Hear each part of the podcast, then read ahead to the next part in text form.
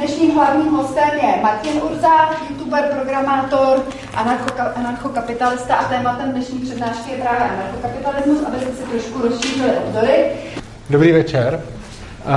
Uh, já jsem tady, abych eh, s vámi mluvil o anarchokapitalismu a než začneme, tak bych se chtěl zeptat, jak to uděláme. Buď jsem si tady připravil uh, nějakou slideshow, kde, si, kde vám o tom můžu zejména já povídat a vy budete poslouchat a potom a můžete se mě samozřejmě na něco ptát. A nebo se můžeme na slideshow vykašlat, můžu vám to říct nějak tak hodně zkráceně v kostce a pak se o tom můžeme bavit a debatovat. Eh, takže bych se chtěl napřed zeptat, eh, kdo, zvedněte ruku, kdo by radši prostě nějakou delší přednášku, kde budu nějak mluvit a vy se do toho budete ptát. Eh, ruku nahoru. A teď ruku nahoru, kdo by radši chtěl, abych to nějak v krátkosti uvedl a potom, pak si o tom budeme povídat. Dobře, tak...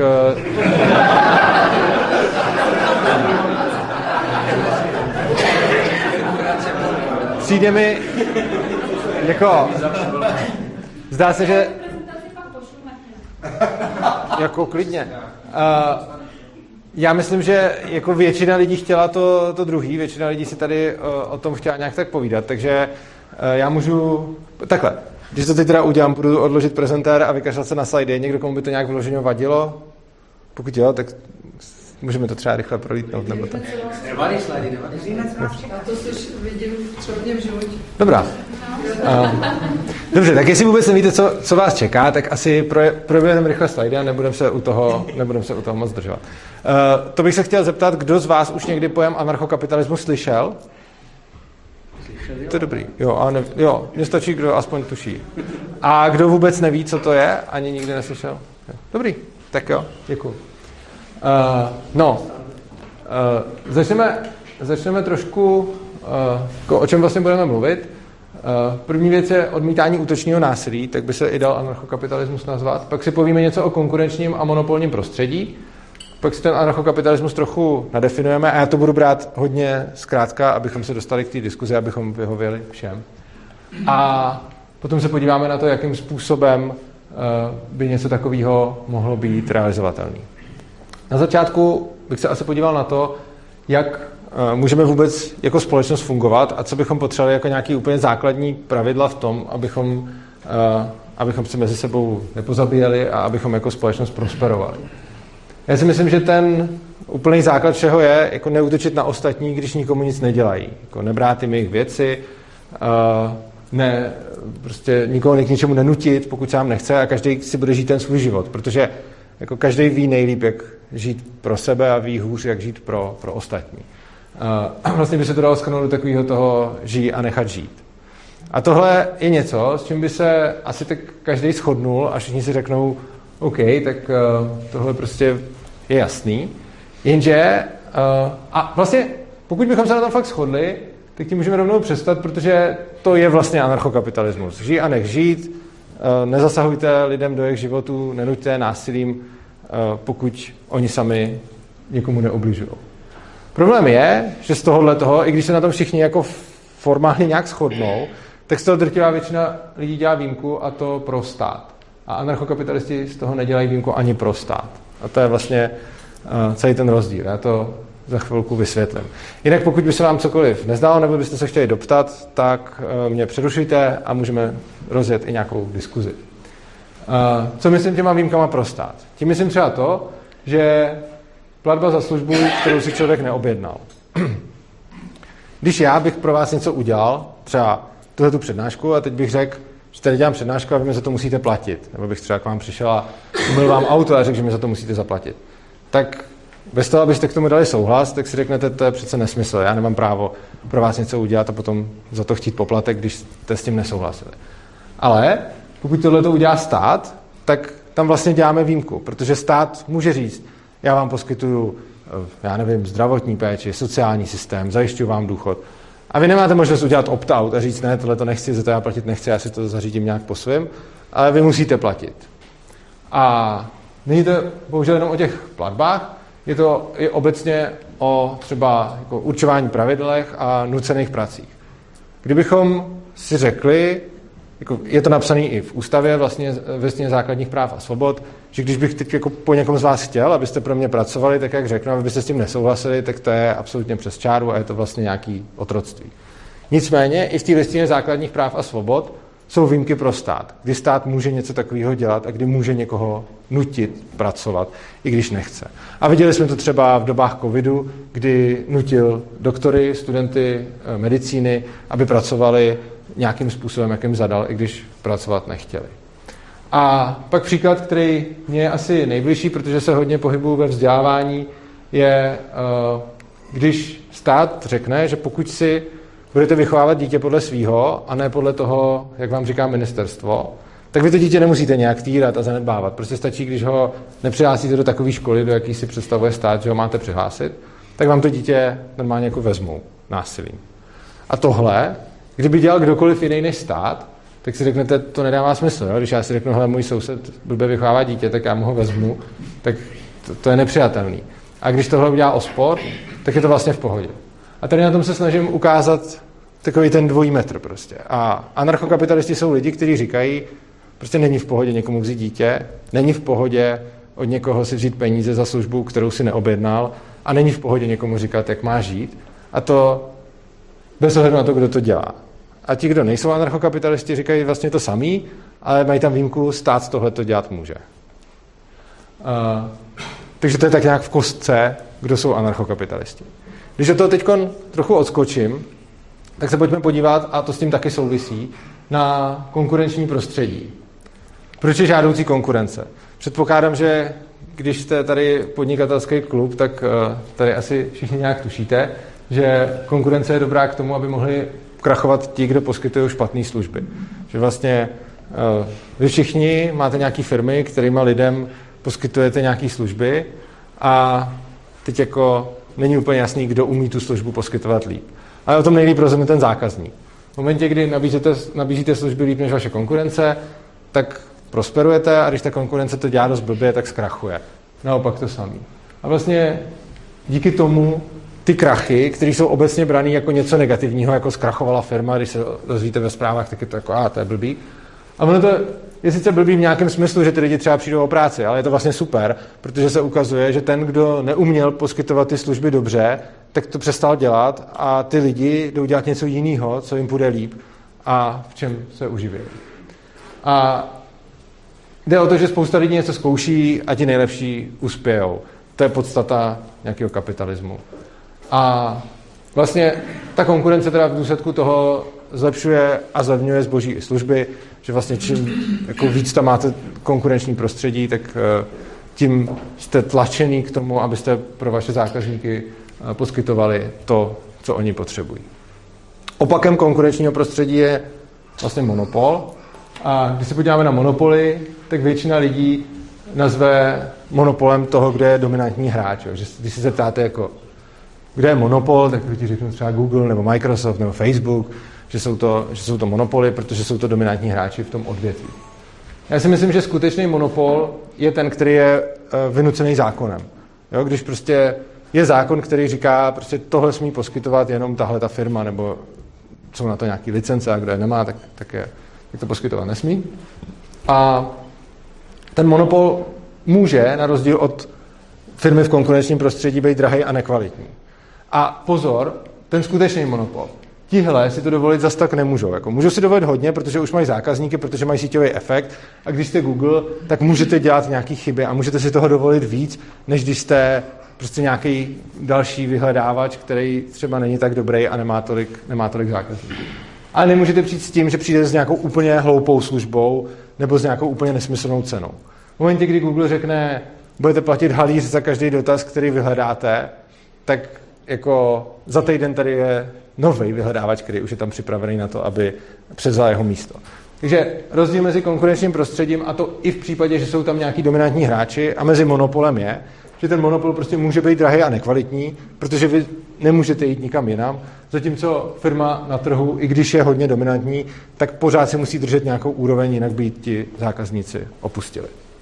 Uh, potom je ale teda zajímavá věc, a to je, kdo určuje, co je monopol. Uh, skutečný monopol je udržovaný zákonama, jak jsme si říkali před chvilkou, a zákony jsou vymáhaný násilím. Jo? Když budete mít zákon, který za sebou nebude mít nějaký násilný aparát, který ho vymůže, tak se na ten zákon můžete vykašlat. Čili vlastně takový zákon nemá smysl. Takže zákony jsou vymáhány násilím. Jsou nějaké sankce a když se nepodřídíte, tak vás někdo násilím donutí, abyste se podřídili. Což znamená, že každý skutečný monopol je udržovaný násilně, protože je udržovaný právě tím zákonem.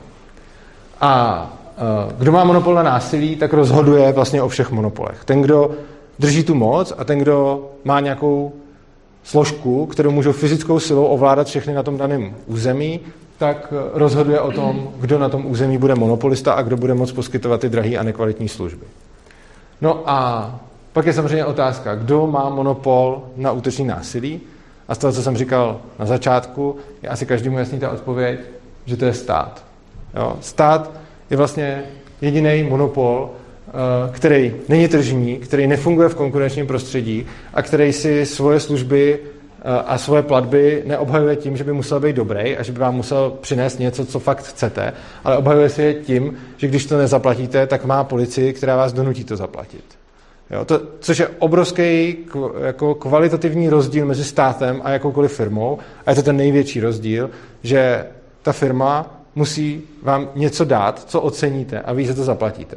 Ten stát vám nemusí dát nic, ale prostě když potřebuje víc peněz, tak zvýší daně a když ty daně nebudete platit, tak na vás poslá exekuci a když se tomu budete bránit, tak budete do vězení nebo hůř. Uh, tomhle tom je vlastně vtipný, že stát má antimonopolní úřad, protože vlastně ten největší monopolista, ten jediný monopolista, který tady je, tak má úřad, který jako krotí ostatní takzvaný monopoly. Takže vlastně nikdo si tady udělal monopol na násilí a určitě kdo smí mít monopol a kdo má poskytovat takovou službu a ten se zároveň pasoval do role toho, že bude potírat monopoly. Mimochodem to, co potírá antimonopolní úřad, ani nejsou skuteční monopoly, protože to, co potírá antimonopolní úřad, jsou nějaký dominantní hráči a dělá to, aby ten hráč nebyl prostě už moc velký. Ale jako zapomíná se, že nad těma všema hráči má ještě jeden a to je právě ten stát. A ty skuteční monopoly lidem většinou nevadí. Protože, to se řeknu za chvíli proč, každopádně jaký jsou podle vás ty skuteční monopoly?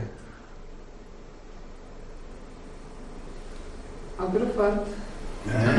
Agrofert není skutečný monopol, protože Agrofert Uh, jako můžete si, můžete, nemusíte si od něj kupovat. Jo? Když prostě je taková ta aplikace nepodpory Babiše a půjdete nakoupit, tak si můžete vybrat, jako naskenujete ty, uh, ty QR kódy nebo ty, ty EANy a teď vám to řekne, jestli to je Babišovo nebo není. A když není, tak můžete jít do obchodu a sice je to oprus, ale můžete si nakoupit bez Babiše, můžete si nakoupit bez Agrofertu. Takže Agrofert není skutečný monopol. Co... No, to už je lepší, ano, přesně tak. Uh, to už je skutečný monopol. A, ano, dá se to obejít ilegálně, jako ano. Nicméně, já tady mám uvedený jiný monopoly, který jsou, který jsou podle mě ty, ty hlavní, jako který tady máme, a to je třeba školství, nebo zdravotnictví, nebo třeba peníze, jako centrální banka, nebo soudnictví. Tohle to všechno jsou reální monopoly, kdy tam máte jednoho hráče na tom trhu, který prostě říká, jak ten trh má celý vypadat a jasně, někdy tam někoho jako milostivě pustí, třeba když si můžete založit soukromou školu nebo soukromou nemocnici, ale stejně musíte jet podle těch pravidel přesně, který vám nastaví. Takže je to jako kdybyste třeba vy si nastavili procesy ve své firmě a teď byste měli tu moc, že vaší konkurenci řekněte jako jo, můžete podnikat, ale jenom když pojedete přesně tyhle ty procesy, které tady máme taky a pojedete podle našich pravidel. A většinou nám to nepřijde, protože státní školství nás naučilo je ignorovat. Proto když jsem se tady zeptal na skutečný monopoly, pokud to teda není, že byste že jsem vám nechtěl mluvit, to je taky možná odpověď, ale pokud to není ten případ, tak vás nenapadnou, protože přesně jsme jako vychovaný ve školství, který nás cíleně učí, že tohle se tam nepočítá. Jo? Když se bavíme eh, na nějakých těch předmětech, oni se vždycky trapně jmenují ekonomika, což vůbec nechápu, proč se ten předmět jmenuje ekonomie, a dobře, jmenuje se ekonomika, tak když se na těchto těch předmětech učíte třeba o nějakých monopolních silách trhu, tak se dozvíte, že to může být třeba Acrofert nebo Google nebo někdo takový, ale neřeknou vám tam, že by to taky mohlo být třeba to školství, kde vás to učí a který splňuje všechny znaky monopolu výrazně, výrazně víc. No a když se pak podíváme na to, jakým způsobem se řeší problémy na volném trhu a jakým způsobem se řeší problémy ve státu, tak si myslím, že, te, že ten nej, jako nejpřesnější popis je, že trh ty problémy řeší paralelně. Máte nějaký problém a najednou se na to vrhne spousta podnikatelů a každý se snaží ho řešit nějakým způsobem zároveň. A někdo to dělá líp, někdo to dělá hůř a ty dobrý řešení se chytějí a ty špatné řešení umřou, což je super, to, to je ta možnost krachovat. Oproti tomu stát ty problémy řeší sériově, jakože přijde problém, tak přijde s řešením, který musí aplikovat všichni a on ani nemá potom zjistit, jestli je to řešení dobrý nebo špatný, protože tam není nikdo vedle, kdo by, to, kdo by ten stejný problém řešil taky. Takže vlastně ono, on ani nemůže reagovat na změny v té společnosti, protože když vy jako podnikatel se rozhodnete ve vaší firmě udělat něco, nějaký vylepšovák pro zákazníky, tak najednou můžete vidět, jako vydělávám teď, jsem lepší než konkurence, nebo naopak prodělávám a od té doby, co to dělám, tak jako konkurence má výhodu nade mnou. Tak to mi dá zpětnou vazbu, že jako měl jsem dobrý nápad, nebo měl jsem blbý nápad. Když jste ale stát, tak tuhle zpětnou vazbu nemáte, protože vymyslíte daňový nebo rozpočtový nebo jiný balíček a teď jako ho aplikujete a teď vidíte, něco se děje, ale ne, nevidíte nikoho vedle, kdo by to stejný dělal s jiným balíčkem nebo jinak. Prostě jako musíte věřit tomu, že to děláte dobře. A i kdyby jako ti úředníci byli stejně schopni jako ty podnikatelé, tak jim tam krutě chybí ta zpětná vazba, což je, což je velký problém. No a, a to, co chtějí anarchokapitalisti, čím se zase vracím k tomu, k tomu začátku, že my jako nechceme, jako jsme anarchisti, ale ne takový ty, jak hází západný lahve do, eh, do, do výloh a podobně. My ani neříkáme prostě, hele, nepotřebujeme tady školství a zdravotnictví, je to k ničemu. My říkáme, to všechno potřebujeme, je to super, že to tady je, ale zároveň bychom rádi, aby tomu lidi mohli konkurovat. Jo? Aby kdo chce, si mohl založit jakoukoliv konkurenci v jakýmkoliv oboru a ti lidi, kteří k němu dobrovolně přijdou, aby to mohli udělat a nebyli vlastně popotahováni zákonem buď ti, kteří to poskytují, nebo ti, kteří tam chodí. Takže vlastně tím podporujeme vznik nějakých paralelních struktur a bojujeme proti monopolu. A i když jste nejspíš slyšeli o anarchistech takových těch právě, co mají ty šátky a házejí ty zápalné lahve, tak anarchokapitalisti se od nich liší tím, že respektujeme soukromí vlastnictví, který je podle nás jako základem nějaký prosperity a svobody. No a to, co by se potom stalo, kdyby bylo možno státu konkurovat, tak ten stát, když už není monopol, tak přestane být státem a začne být firmou. A klidně může poskytovat dál ty služby, které poskytuje, ale nebude najednou jako tím jediným, kdo může a může mu vznikat konkurence. A spousta lidí řekne, že některé služby prostě musí poskytovat stát, protože jinak by to nešlo, což je podle mě důsledek toho, že jsme se to učili všichni ve škole a že na tím potom moc nepřemýšlíme. Ale ono je pravda, že když ten stát by dělal něco dobře, jo, kdybych se tady mýlil a kdybych říkal, že stát je neefektivní, a nebyla to pravda, kdyby ve skutečnosti byl efektivní, tak kdyby k sobě nechal jako vzniknout konkurenci, tak by uspěl i v tom tržním prostředí. Že jo? Pokud je fakt tak dobrý a dělá to efektivně, tak vlastně se nemusí bát k sobě nechat vznikat konkurenci, protože jako může uspět i na tom trhu. Což jako, já jsem hodně přesvědčený, že by se nestalo, ale skvělý na tom je, že i kdybych se mýlil, tak to, že povolíme tu konkurenci, by to akorát ukázalo, ať to, že mám pravdu, nebo to, že se mýlím. V momentě, kdy je ta konkurence zakázaná, tak musíme tady mít ty služby, které poskytuje stát v té kvalitě a s tou cenou, kterou poskytuje. No a teď se dostanu k tomu, co je vlastně ten anarchokapitalismus. Teď už asi, vždycky jsem to tak jako naťuk, tak teď to popíšu nějak víc. Uh, on vychází ze dvou základních pilířů, který se dají odvodit i jako syntakticky z toho slova. První je to anarcho. A to anarcho vychází z anarchoindividualismu.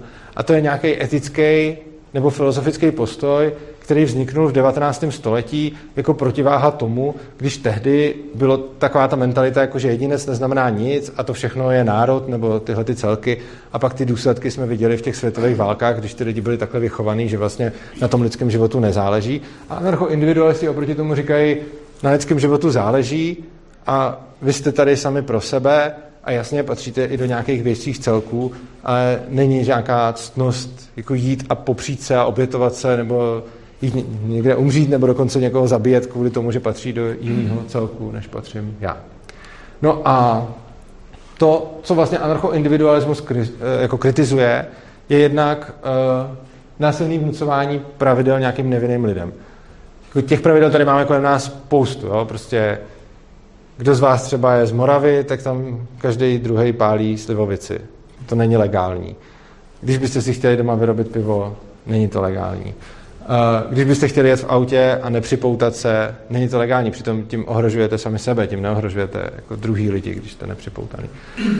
Nebo takhle. Samozřejmě může se stát nějaká nepravděpodobná situace, že z toho auta vyletím a dopadnu někam ven, ale jako není zakázáno třeba, abych v tom autě vezl činku, kde je ta šance ještě mnohem větší. Takže prostě je to taková ta ochrana lidí pro ně samotný. Nebo třeba to vzdělávání. Když budu vzdělávat svoje děti a budu se o ně fakt starat, nebudu je nějak zanedbávat, už vůbec je nebudu nějak týrat, budu na ně fakt hodnej a budu jim poskytovat všechno, co potřebují, ale prostě řeknu, hele, jako já nechci nějaký přeskušování od ministerstva a od lidí, kteří jsou nekompetentní a kteří to neumějí a nechci jako státní učitele, protože to dělají blbě a protože mě to nezajímá a chci si to dělat po svým, tak v tenhle moment jsem najednou jako zahranou zákona. Jo? A takovýchhle situací je mnohem víc. Třeba chci si postavit dům a já můžu si naprojektovat dům že fakt nespadne a že je fakt dobrý. Ale stejně, když si ho jenom tak prostě postavím, tak je to problém.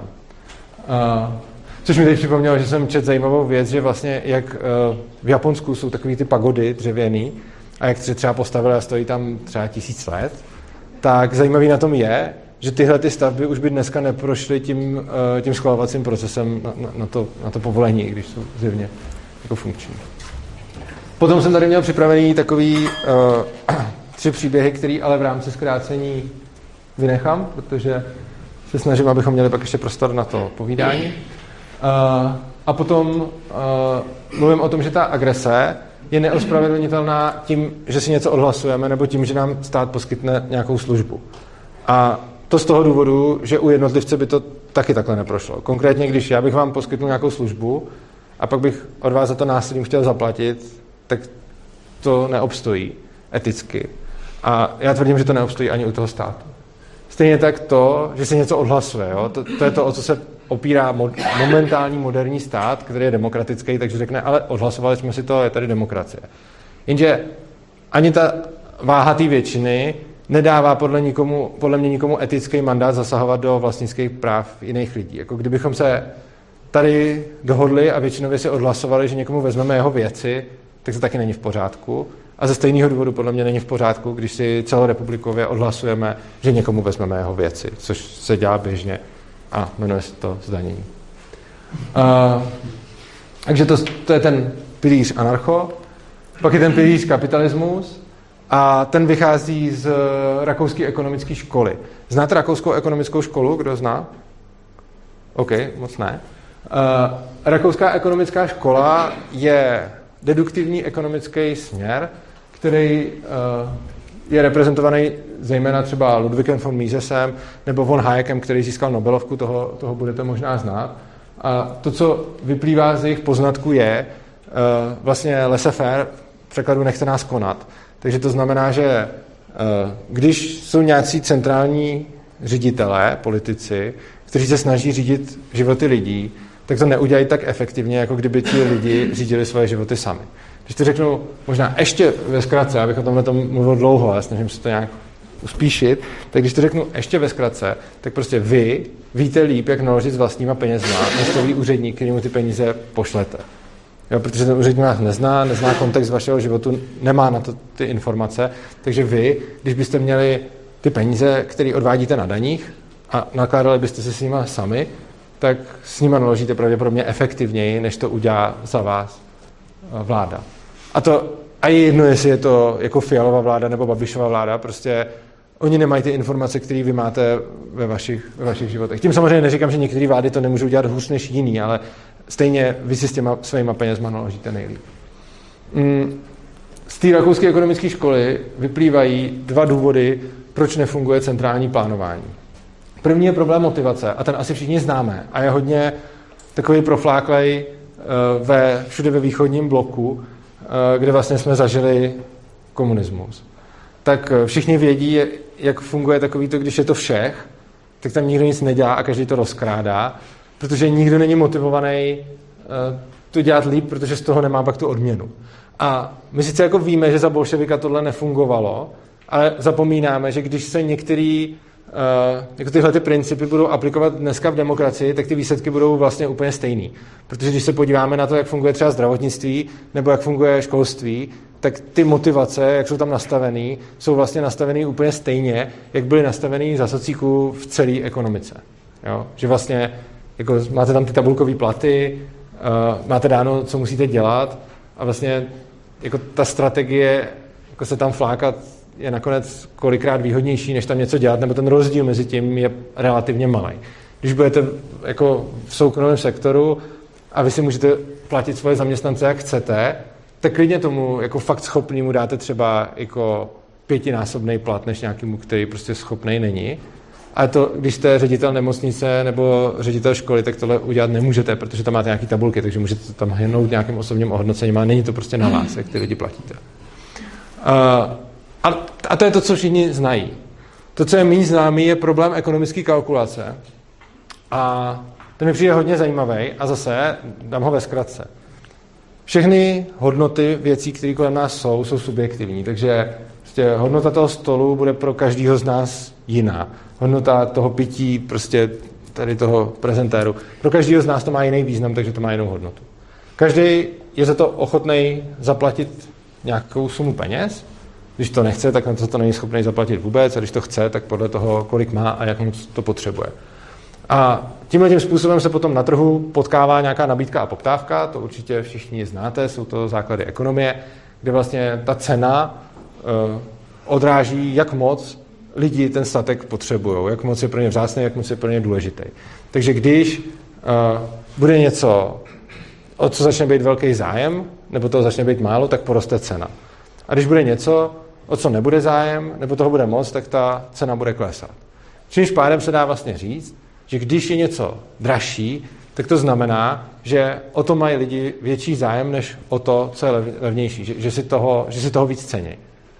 No a tohle pak dává prostor takzvané ekonomické kalkulaci, kterou ve vašich firmách provádíte běžně. Vy máte nějakou firmu, která má nějaký vstupy. Potřebujete platit nějaký pronájem, nějaký auta, nějaký benzín, nějaký lidi, elektřinu a podobně.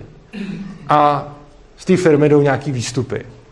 A řekněme, že ten výstup bude třeba mobilní telefon. Takže třeba vyrábíte mobilní telefony.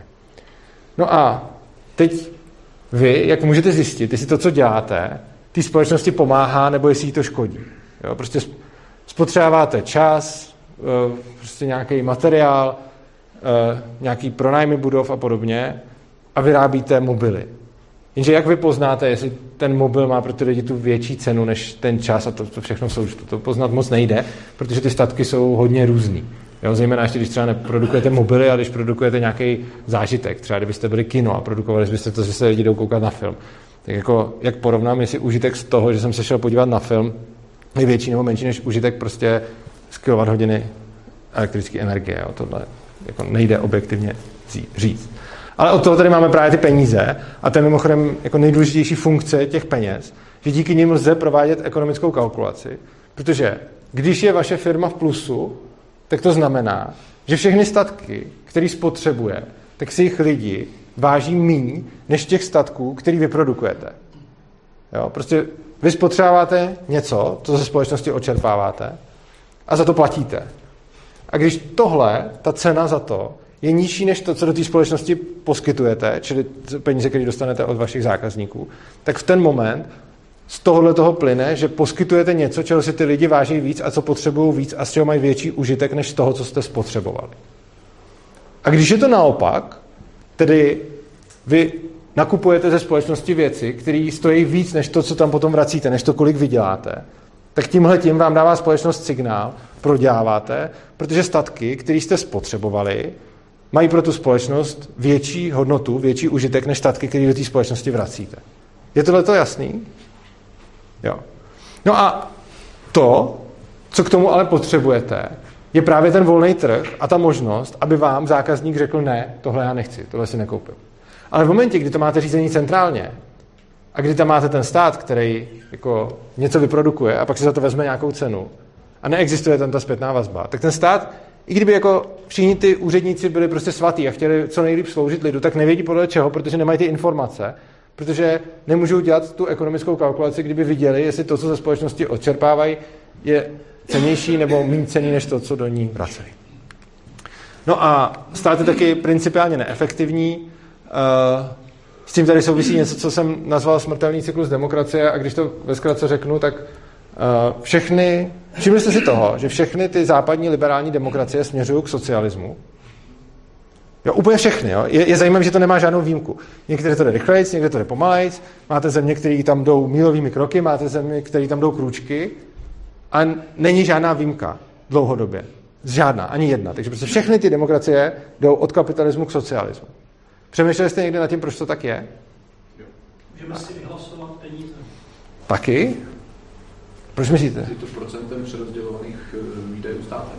Jo, ale proč se to procento pořád zvyšuje? Kvůli volbám, přesně tak. Tam, tam, tam se, ale tam se totiž děje něco, co má dvojitou pozitivní zpětnou vazbu. Já to vysvětlím. A máte nějaký politiky, kteří jsou populisti. A výherní strategii v demokracii je populismus. Takže prostě naslibujete lidem, dám vám vyšší důchody, dám vám tady tohle, dám vám dotace, eh, prostě zajistím, aby vaše děti něco, prostě všechno naslibujete. To je dobrý, tak dostanete ty hlasy, vyhrajete víc než ten, kdo nenasliboval. A teďka jako kašlete na to, ale zase ne tak úplně, takže něco z toho implementujete. Když to implementujete, tak jednak nějaký lidi se stanou závislí na těch penězích od státu, protože najednou dostávají víc dotací, najednou prostě dostávají víc peněz. A zároveň potřebujete nějaký úředníky, který tenhle ten váš program budou vlastně implementovat a přivádět do praxe. Takže na těch obou stranách vzniknou nějaký lidi, kteří jsou na tom státu závislí. Jednak ten úředník, který ten váš sociální program implementuje, a jednak ten jeho příjemce. No a tihle lidi budou, a neříkám, že každý z nich, ale statisticky, budou chtít volit daleko větší populisty a větší socialisty. Protože jsou najednou závislí na tom státu. Takže když jste teď státní zaměstnanec a slyšíte jednoho politika, který říká, budu propouštět státní zaměstnance a zmrazím jim platy, a druhého politika, který řekne, zvýším platy státním zaměstnancům, tak, máte, tak, tenhle, tak je daleko větší šance, že státní zaměstnanec bude volit toho politika, který jim slibuje. No a teď, co se stane? On je, bude takového politika volit a tak, takže se dostane k moci politik, který je ještě větší socialista než ten předchozí. A tím, že se dostane k moci ještě větší socialista než ten předchozí, tak rozjede další sociální programy a vytvoří další lidi závislí na státu. Takže se dějí tyhle ty dvě jako věci, které se zájemně potencují. Pořád víc lidí je závislých na státu a volí si politiky, kteří jsou stále více socialističtí, kteří vytvářejí další lidi závislí na státu. A tohle je důvod, proč neexistuje žádná výjimka a proč všechny ty demokracie jdou k tomu socialismu, protože čím víc lidí bude na státu závislých, tím víc socialistický politici půjdou k moci. A čím víc socialistický politici půjdou k moci, tak tím víc lidí bude závislých na státu. A je to vlastně taková nekonečná zpráva. Tak. A ano. Co může naslibovat anarchista, aby se to otočilo? to je dobrá otázka, no. Eh, k tomu, se dostaneme, k tomu se dostaneme na závěr. Já si totiž nemyslím, že anarchista může uh, udělat tu změnu takhle, skrz volby. Jo? Protože si myslím, že skrz volby je to odsouzený k tomuhle. Jo? V momentě, kdy já se budu snažit uspět u voleb a řeknu, mně se, se teď vytanul v mysli jeden úžasný plakát, který fakt vysel a byl myšlený vážně. A to bylo, uh, slíbím vám víc, než vám dají ostatní. Jo? A tohle nějaká politička měla doopravdy na svém na svém billboardu. Uh, anarchista by měl na svém billboardu nic vám nedám. A, a, a nic vám neslívím a maximálně by řekl snížím vám daně.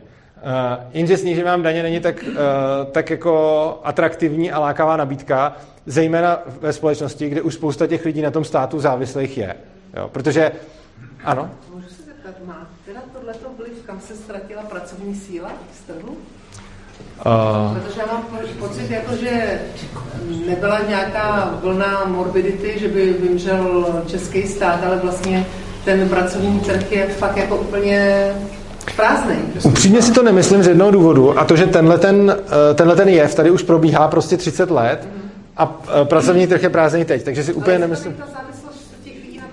Jako takhle, určitě ano, určitě si myslím, že jako naše honba za nějakou jako ideálně nulovou nezaměstnaností, potom vytváří to, že se dělají nesmysly na pracáku a že kolikrát prostě přijdou z pracáků lidi někam a ty se jich tam musí ptát, jestli tam fakt chtějí pracovat nebo jestli chtějí potvrzení pro pracák, že tam byli, aby to bylo pro obě strany jako jednodušší.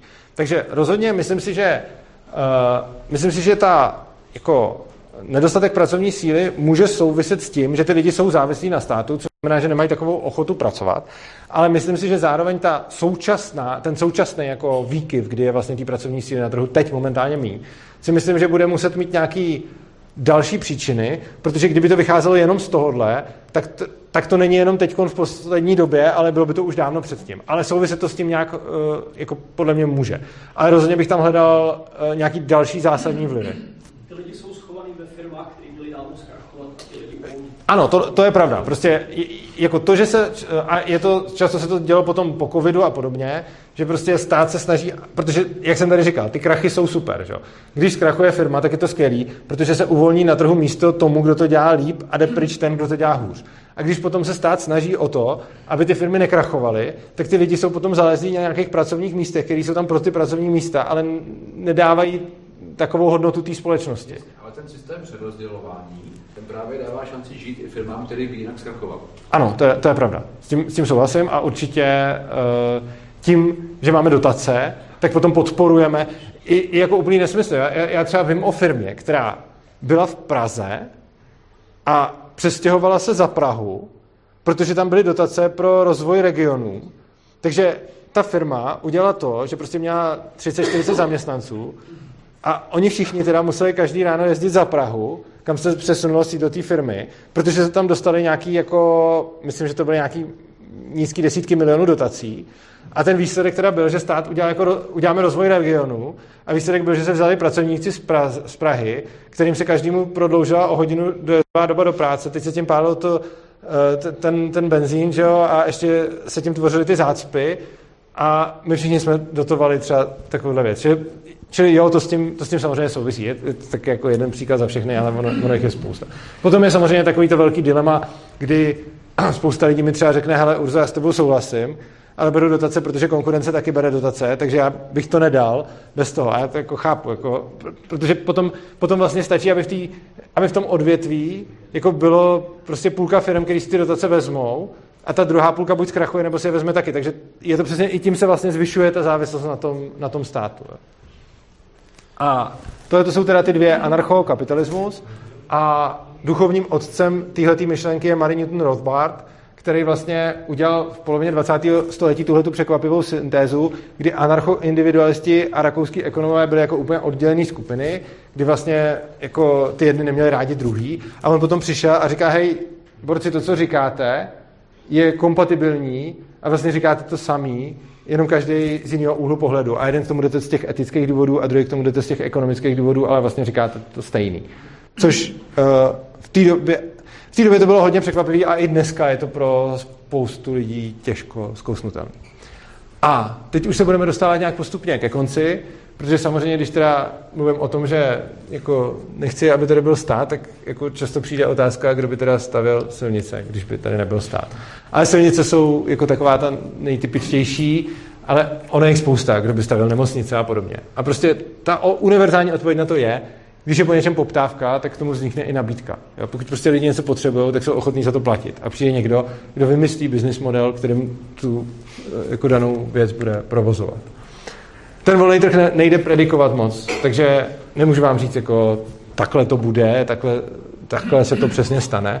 Protože kdyby to šlo, tak by se to dalo i centrálně naplánovat, což nejde, takže proto nelze říct, jak přesně by to vypadalo.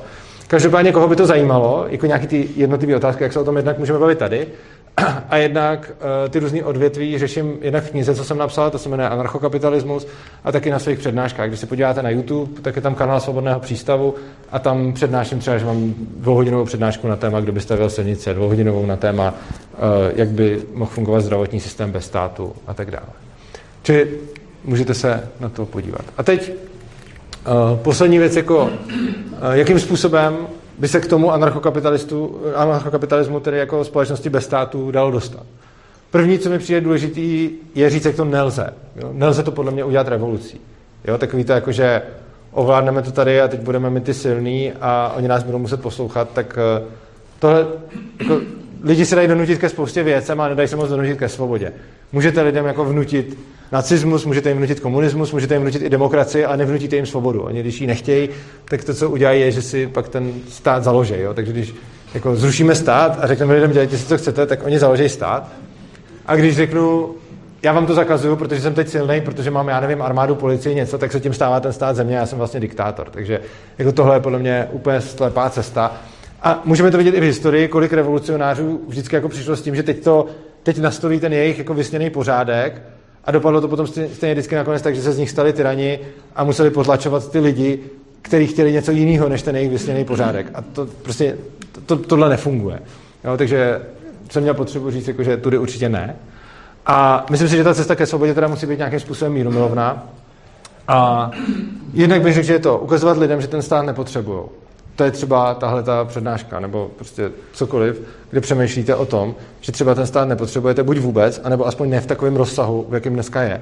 A nebo aspoň, že jako fajn, ať ten stát je, ale ať teda umožní opt-out z těch jednotlivých odvětví. Jo? Jakože prostě budu platit nižší daně, když nebudu svoje děti dávat do státní školy a já jsem zodpovědný za to, eh, jak budou vyrůstat. Nebo dobrovolný zdravotní pojištění. Jo. Jakýkoliv tyhle ty věci, kdy vlastně ten člověk to, co teď dělat musí, tak bude mít volbu, že to dělat buď bude, nebo nebude. A ona, ta, tahle ta volba potom pomůže právě tomu, že ty peníze, které ušetřím, může, můžu potom zaplatit někomu, kdo mi tu službu bude poskytovat třeba tak, jaký potřebuju já, a ne tak, jaký nabízí stát.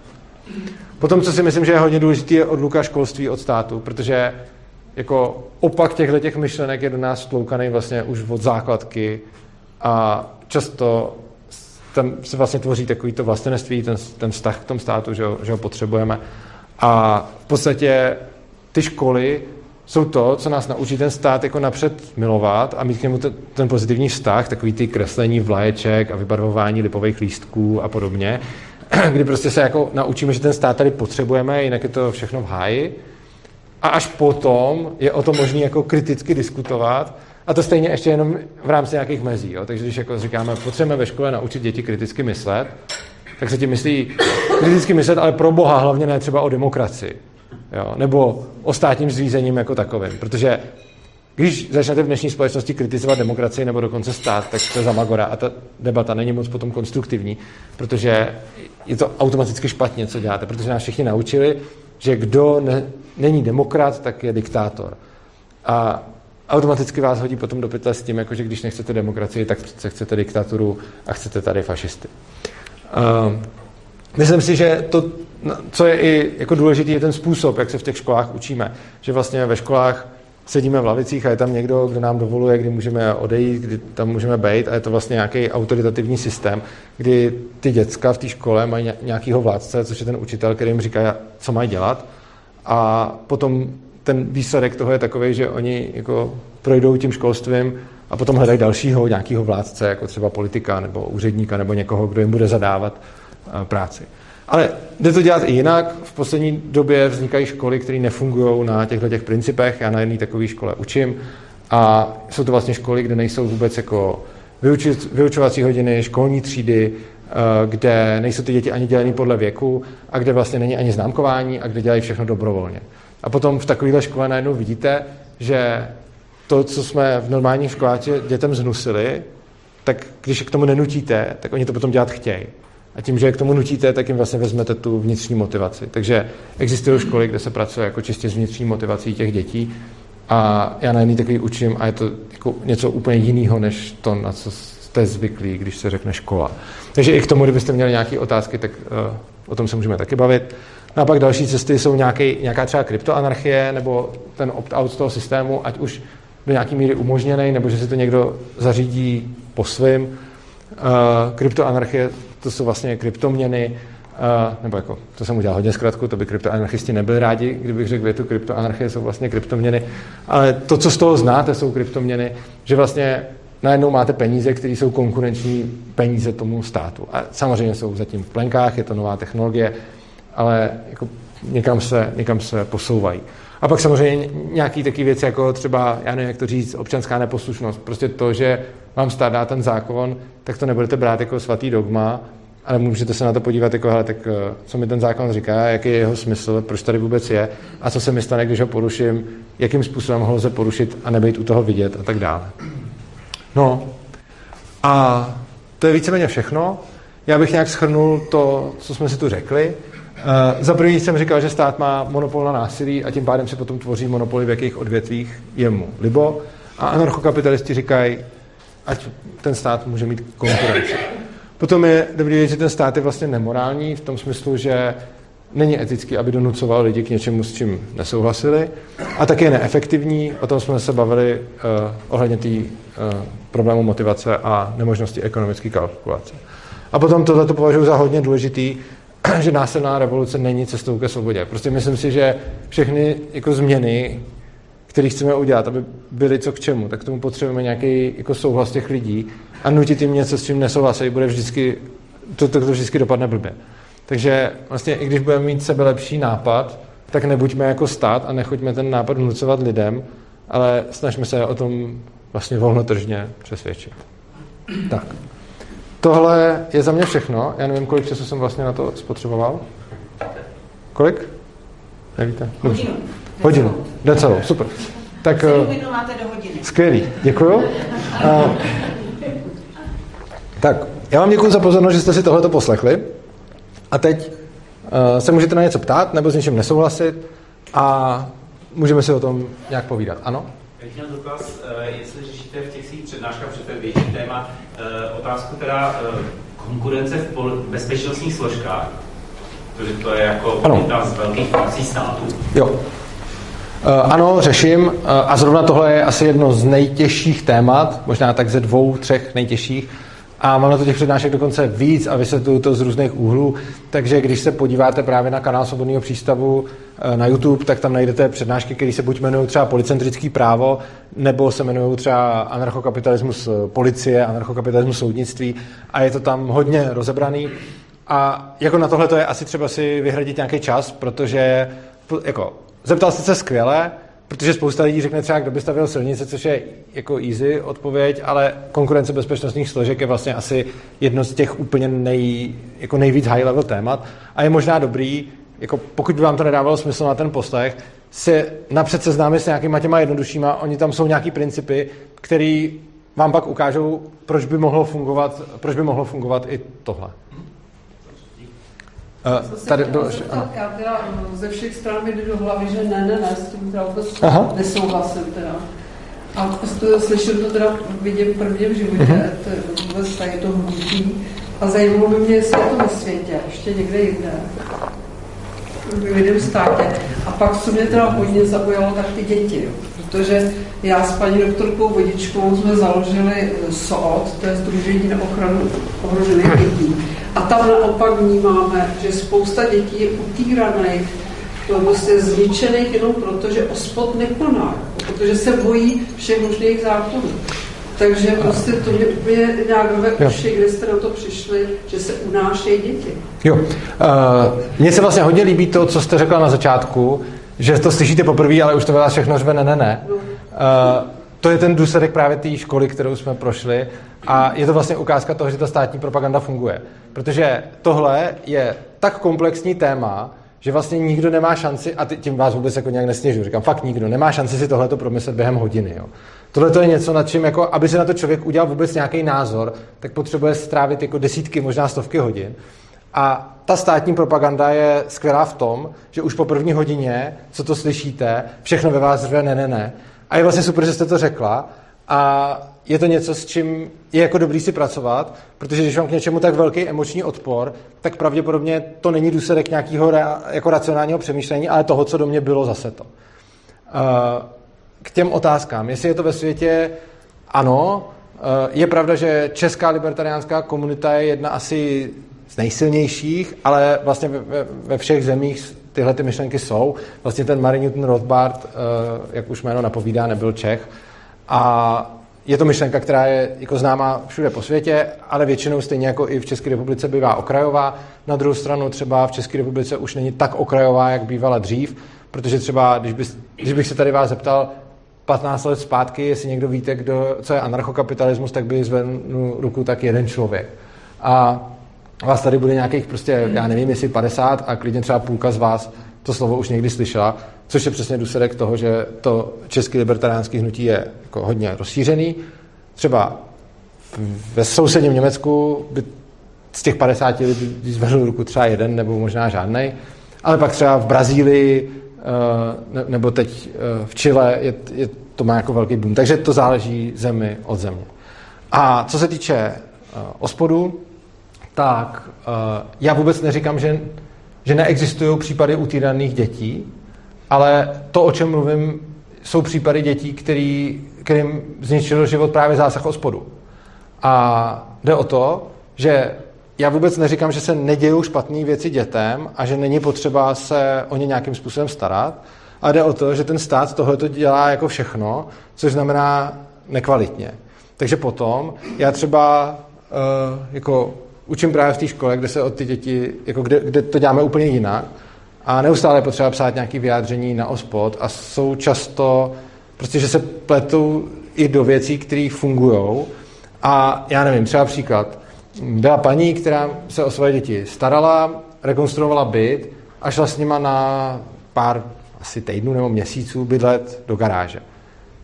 Někdo jí prásknul a oni ty děti sebrali. A teď ty, a soud to sice potom jako, soud to sice potom jako, mm, jako že rozhodnul, že jí je nemají co brát, ale to, co se reálně stalo, bylo, že tam prostě byly v garáži uh, děti s matkou, nebylo tam žádný týrání, nic, prostě jenom žili v garáži nějakou omezenou dobu, protože neměla peníze, eh, neměla jak jinak to, to udělat. No a, ano, a oni prostě odebrali ty děti násilím a pak jim zaměřovali přístup a ty děti si prošly tím traumatem, kdy tam prostě přišli jako nějaký lidi, kteří je urvali od matky. A tohle to zdaleka není jako jediný případ. Takovýchto případů se děje víc. A ten únos dětí je to, to označuju to, když prostě někdo ty děti jako nijak netýrá, nic jim nedělá a přesto se začne do toho montovat stát, který je v krajním případě odebere, ale v těch méně krajních případech eh, těm lidem jako hodně zasahuje do života způsobama, který podle mě absolutně nejsou OK a nejsou přiměřený tomu, co se tam reálně děje. Přičemž, jak jsem mluvil o tom, že učím na té škole, kde to děláme jinak, tak uh, to, čím se řídíme, je, je to model sebeřízeného vzdělávání. Nevím, jestli jste o tom někdy slyšeli, ale je to to, že si vlastně to dítě samo určuje nějakou tu cestu svým vzděláváním. A tenhle ten model je jako prokazatelně funkční, protože všude po světě takovéhle školy fungují a ta nejstarší je starší než 100 let. Jo? A je spousta empirických důkazů, že tohle prostě funguje a je i spousta důkazů, že to funguje líp než to klasické školství. Přesto, když naše MŠM to řekne, tenhle ten způsob prostě není přijatelný, tak když to budete dělat, i když je to prokazatelně něco, co funguje, tak oni vám ty děti vezmou, pokud to nějak nezaonačíte. A tohle jsou ty případy, o kterých mluvím, že to, co rozhoduje, není jako, co je dobrý pro to dítě, ale rozhoduje to, co je napsané v zákoně a co ministerstvo rozhodlo, že je přijatelný a nepřijatelný. Ale tím, že mluvím o těchto těch případech, nepopírám to, že existují případy, kdy ty děti jsou týraný svýma rodičema. Ale to, co si myslím je, jo, jo, ale to, co si myslím je, že to, že jsou nějaký děti týraný jejich rodičema, nás neospravedlňuje k tomu, abychom jiný děti, které týraný nejsou, odebírali jejich rodičům na základě toho, že stát není schopný nastavit si ty parametry tak, aby fungovaly. Vy mluvíte o případech, kdy nezasahoval, i když tam docházelo k týrání a, a věděli to. A já zase znám případy, kdy zasahoval, i když tam k týrání nedocházelo a jenom se tam dělo něco, co formálně neodpovídalo nějakým představám nějakých úředníků. No a kdo to bude posuzovat? No, tohle je právě to, že v momentě, kdy máte monopolistu, který to bude posuzovat jako teď stát, tak to bude dělat nekvalitně. No, asi ty děti, ne? No, tak vy můžete mít No, vy můžete mít organizace, který, a zase, je to to, jak jsme se bavili o té konkurenci. Vy můžete mít organizace, která... Ještě, ještě mám teda k tomu, vy jste říkal, že eh, když je zboží uh, dražší, takže je po něm větší poptávka. Uh-uh. To jsem neříkal, já jsem říkal, že když je zboží dražší, tak to znamená, že uh, je lidma víc... Uh, ano, jo, ale není to, že, že by proto, že by bylo... To je jako, jako, Počkejte, tam záleží na elasticitě toho zboží. Tak jako ano, záleží. Luxusní zboží, ano, ale když je to potravina, tak ne. A teď mám otázku. Chcete znát moje odpovědi, nebo mi chcete na mě hrnout? Dobře. Uh, ty děti. jo. Uh, mě jako skutečně zajímá, protože zrovna tu paní doktorku Vodičkovou ostřeli z fondu ohrožených dětí v okamžiku, kdy ona zabránila, aby milský fondy Barneverence tady mohly vlastně uh, se usadit. A to, kdyby tenkrát ona nezachránila, tak prostě dneska by lidi opravdu koukali, protože třeba soused by byl dítě, jenom by ho plás po zadku a hned by byl telefon a ty noční fondy by opravdu ty děti odebralo. A to se vůbec, to tomu zabránilo, že? Já teď nevím proč, nebo... No ne, ale jakože to jsem vnímala, jakože to je jako nespravedlivý, ale takovýhle případ, jak vy popisujete a že by to opravdu já jsem mimo té garáže snad nezaznamenala a ty vnitřní ta, ta paní, co měla ty, Řešíme to. Já chápu, že jste to nezaznamenala, protože se o těchto těch případech v médiích píše méně, protože média jsou daleko snáze, jako daleko líp se prodá rodič týral dítě, než sociálka blbě zasáhla, protože to není takový drama. A jak říkám, záleží, v jaký se pohybujete sociální bublině a já nespochybnuju ty vaše případy, ale znám spoustu případů jako dětí od nás ve škole, kdy musíme prostě vypisovat posudky na ospod. I tam, kde to jako absolutně nedává smysl, třeba proto, že se rodiče rozvádějí a jeden chce druhýmu komplikovat život. Jo. Takže prostě, jo, no dě, ale jako to, to říká jste další, tak třeba tohle jsou případy. A těch případů je jako celá řada, kdy prostě se ne, nepřihlíží k zájmu toho dítěte, nebo třeba když uh, máte dva rodiče, kteří spolu byli a to dítě se vzdělávalo sebeřízeně v té škole třeba a teď se rozvedli a jeden rodič s tím přijde k soudu, že to takhle nechce, tak se automaticky bez ohledu na to, jaký je názor toho dítěte, nebo že by se vůbec nějak jako zkoumalo, co se tam děje, tak se automaticky dá zapravdu tomu, že kdo chce klasický eh, školství, tak má pravdu prostě. Jo, a takovýchhle případů je celá řada. A vy jste se tam ptal na to, eh, jakým způsobem by se to dalo dělat. No, eh, můžete mít třeba organizaci, která se bude zajímat právama dětí. Ta organizace nebude státní, máte všechno volnotržní, takže je to prostě firma, která se zabývá právama dětí. Vybírá si nějaký crowdfunding, protože zrovna tohle je něco, na co by lidi jako přispívali, přispívali docela rádi. A tahle ta organizace potom může v jednotlivých případech posuzovat, kdy to je nebo kdy to není jako přes čáru. Může ty případy uh, vlastně hnát k soudu, tam, kde usoudí, že to, že to přes čáru je. A tahle ta organizace, na rozdíl od ospodu, má zase tu vlastnost toho tržního prostředí, že pokud začne dělat excesy, tak ztratí tu podporu těch lidí, kteří posílají ty peníze a začnou je posílat jiný organizaci, která tohle to dělá. A vlastně... Cože? Uh, já to hned, jo, dostanu se k tomu. Uh, jde o to, že prostě v momentě, kdy tam máte tu jednu organizaci, která vlastně nemá žádnou zpětnou vazbu od těch zákazníků, nebo i když jsou to jako dárci třeba, tak ten moment ta organizace si může dělat, co chce a vlastně jí to může být docela jedno, protože oni dostanou úplně stejnou výplatu, ať uh, udělají průser nebo neudělají průser. Oproti tomu, kdyby to byla jako volnotržní firma, na kter- která by se pohybovala v konkurenčním prostředí, tak uh, je to najednou jiný, protože dostane podporu ten, kdo to dělá tak, jak si to ty lidi představují. Uh, vy jste se ptal na to, co když ty peníze nevyzbírá. Uh, nějaký peníze vyzbírá a za to, co vyzbírá, bude dělat to, co dokáže, tak efektivně, jak dokáže. Ale to nestačí ani dneska. Když ty peníze nedostane, tak to znamená, že lidi kolem jim nevadí týrání dětí. Což je, což je nesmysl hlavně, nebo jako... nevyzbiera, tak teraz, že, že nebude vědět, nebude schopná ani jednoho člověka zaměstnat, co potom s těmi dětmi... Ale to je, jako je to úplně absurdní případ, protože to je jako kdybyste se zeptal, co když teď všichni přijdou o práci a nikdo nezaplatí zdravotní pojištění příští měsíc. Ano, teoreticky se to může stát, že teď všichni dostanou výpověď a příští měsíc nebude v rozpočtu, ale je to nepravděpodobný. Když budete mít jako Samozřejmě může být nějaká jedna firma, která to bude dělat blbě, bude mít blbý crowdfunding a prostě bude jako špatně nastavená a nevybere nic. Ale v takovém případě budou jiní, kteří budou nastavení rozumně. A prostě v momentě, kdy budete mít společnost, ve které nemáte takový to zažitý, že se o ty děti sbírá stát, jako stará stát, ale budete prostě vědět, že, že žijete ve společnosti, kde ten, kdo se o ty děti stará, je nějaká charitativní organizace, která to řeší, tak nějaká z těch charitativních organizací, které budou existovat, dostanou ty peníze. A zejména na děti je dostanou jako velice snadno, podle mě. Eh, je to jako kdybyste se zeptal, co když třeba příští měsíc nikdo nepůjde odebrat, eh, odevzat krevní plazmu, nebo když příští měsíc nikdo nepošle peníze na charitu.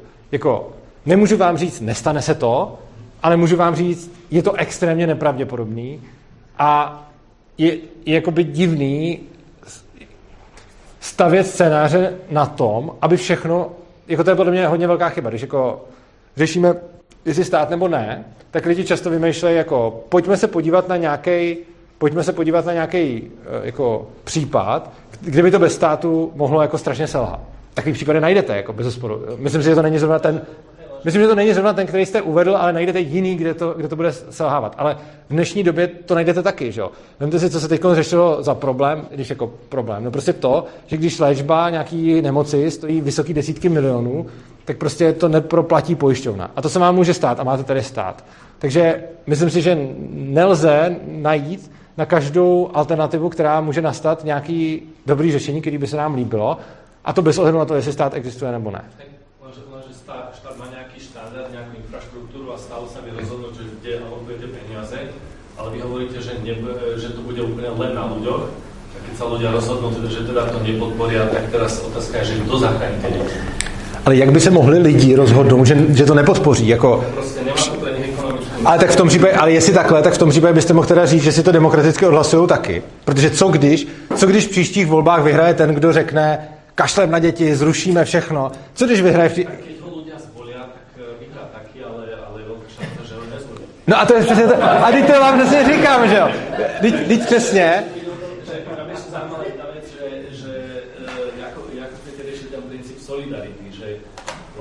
Ľudia, ktorí by sa opt-outli, akože by neplatili tie dane, tak teraz vlastne v tom systéme je menej peňazí a tým pádom tým, čo sa oplatí opt-outnúť, tak tí si budú platiť cash, ale tí, čo na to už nebudú mať, tak z čeho si zaplatí? Uh, tohle je podle mě představa, že ty, kdo se opt-outnou, budou platit jako cash za ty, uh, za ty zákroky, je podle mě divná, protože to je vlastně další věc, kterou stát udělal, že nám vnutil představu, že pojištění je jako státní věc. Ono není, že? Úplně stejně, jako se můžete pojistit jako na trhu soukromně, tak se můžete pojistit i jako zdravotně. A to, co já mluvím, není zrušme zdravotní pojištění. To, co já mluvím, je, ať je zdravotní pojištění dobrovolný. A ono se to pravděpodobně většina lidí platit bude, někdo se to platit nebude. A přijde mi, že to je zase volba toho člověka, jestli si to zaplatí nebo nezaplatí. A jako jenom ten člověk ví, co je pro něj ve výsledku jako lepší a jakou míru riziku ma to stojí, ja neviem, 100 eur za rok, tak viac ako 100 eur nezaplatím za, za to zdravotné poistenie. Okay. Čiže otázka je teda, že, že keď nezaplatím teda tých 1000 eur, čo platím normálne, 900 ide na ostatných, ktorí na to nemajú, tak, a takhle, tak kde a takhle, to, a takhle to přece nefunguje, že jo? Vy, vy, to, vy to stavíte jako, že uh, tam je nějaká malá skupina lidí, která táhne všechny ty ostatní, ale to také není, že jo? Ono, když vlastně, uh, když do toho započtete tu neefektivitu toho systému, která je obrovská, tak vlastně potom uměle navyšujete tu cenu, která je potřeba zaplatit, což znamená, že ono to není tak, že jako teď máte nějaký průměr a lidi, kteří jsou nad průměrem, by bez toho státu teda byli v, jako v plusu a ty, co jsou pod průměrem, by byli v mínusu, protože to by bylo jenom za předpokladu, že by ten systém celý zůstával tak neefektivní, jako je doteď. A my jsme si tady vlastně ukazovali, že ten systém bez toho státu je pak výrazně efektivnější, než když tam ten stát máte. Že? Takže potom najednou se vám stane, že za mnohem menší peníze můžete získat mnohem lepší službu, což se stane v konkurenčním prostředí vždycky. Jakože když máte monopol, tak tam máte drahý a nekvalitní služby a v momentě, kdy tam dáte konkurenční prostředí, tak se ty služby zlevnějí. A potom... a že zarábajú málo tí ľudia a že, že vy hovoríte, že v tom tržnom prostredí by zarábali viac, lebo riaditeľ ano. by mal, rozpočet, aby dal tým ako väčšie platy. Čiže otázka je teda, že keď to bude stať viacej tých personálnych nákladoch, a te, tomu, že tých ľudí a, menej, a tohle stejný byste si mohl říct prostě před rokem 89 o úplně všech oborech. A mimochodem někteří to říkali. Prostě fakt se mi líbá záznam jedné debaty z nějakého 90. nebo podobně, kdy prostě někdo říkal, potravinářství nemůže být necháno na volném trhu, protože je to klíčová věc a mohli bychom tady umírat hlady. A prostě musíme mít státní jako síť, která zajistí aspoň ty základní potraviny, protože když to neuděláme, tak si všichni založí butiky a nebude kde koupit prostě mrkev. Jo. A tahle ta představa tady jako reálně byla a je to vlastně úplně stejný strach jako, jako z toho zdravotnictví, kdy mám nějakou službu, která je životně důležitá a kterou poskytuje ten stát a taky na to úplně přesně takhle bych mohl říkat. Teď, teď tam mají ty tabulkové platy a musí to dělat, protože jim řekne stát, ale když to nebudou muset dělat, tak co když prostě najednou ty obchody budou jako předražený. Ale oni nejsou, oni jsou naopak levnější, protože to konkurenční prostředí udělá mnohem víc, než kolik udělá nějaký rozdíl v platech, protože ten rozdíl v platech udělá prostě nějak, nějakou jako násobnou konstantu, jenomže ta, to konkurenční prostředí udělá řádovou výhodu. Takže když se potom podíváte na to, jakým způsobem fungovaly všechny ty odvětví před rokem 89 a když se pak stržnili, jak jim to pomohlo, tak s tím zdravotnictvím není důvod, proč by jako zrovna to zdravotnictví to mělo mít jinak, než to všechno ostatní. Ono, my máme nějaký pocit, a je to přesně to, co v nás nechala ta škola, že u toho zdravotnictví a školství a těchto těch věcech to zrovna musí být jinak, ale on neexistuje žádný důvod, proč by to tak mělo být. Jako ty obory se od těch ostatních jako nějak principiálně neliší. Ono je to služba jako každá jiná, akorát, že uh, my jsme zvyklí, že to takhle je. A teď podívejme se na to, že před rokem 89 bylo centrálně řízené všechno a pak v podstatě všechno, co se, dalo, co se udělalo tržní, tak tam šla dolů cena a nahoru kvalita. Možná najdete nějaký, nějakou jako jednu výjimku, ale prostě jako v drtí většině případů to šlo takhle. A teď teda jako... Co? Jasně, že jo, máme inflaci, která je mimochodem teda za, za přičiněná centrální bankou, ale když porovnáte kvalitu zboží a služeb před rokem 89 a teď konc, Dobře, tak ale i v 90. letech? No, ano, ale, jako principiálně. Ale jako pak o tom, že vy hovoríte, že se zvyšila kvalita, znižila cena. Ano. Ano, ale to nie je pravda. Je to, je to pravda. Tak vy to musíte převádět na ty, vy to musí, jako samozřejmě se nezvýšila, samozřejmě se neznišila jako nominální cena, protože tehdejší koruna měla jinou hodnotu než dnešní koruna. Takže jako ano, dneska za to zaplatím jako číselně, nominálně za to dám víc peněz, ale reálně Tedy jako když to, vezmu, když to stáhnu k nějaký svojí mzdě, tak za to zaplatím výrazně méně.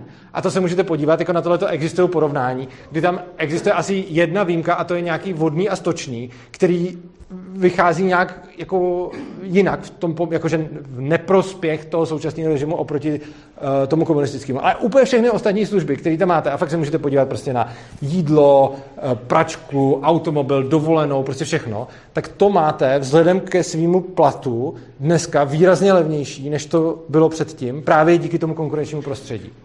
I když se to může zdát dražší, protože dnešní koruna má menší hodnotu než tehdejší koruna, takže to stojí tisícovku a tehdy to mohlo stát prostě 10 korun, ale těch 10 korun mělo tehdy jinou hodnotu než dnešních 10 korun. Takže se to zdá dražší, ale ve skutečnosti to není dražší. Ale bydlení už třeba ne. ne. Uh, nájem je 20 let stejný. Já jsem minule prezentoval. Tam jsem ještě chtěl k tomu, eh, k té... To je taky milná představa. Já, já, já, hrozně nechci, já hrozně nechci u, u, uhnout z nějaké otázky. Tam bylo k té ceně a nabídce a poptávce. To, o čem jsem mluvil, je, že v momentě, kdy má, že, že ta cena je důsledkem té nabídky a poptávky a že zvýšení ceny buď může značit, že se zmenšila nabídka, anebo že se zvětšila poptávka, anebo že se stalo obojí.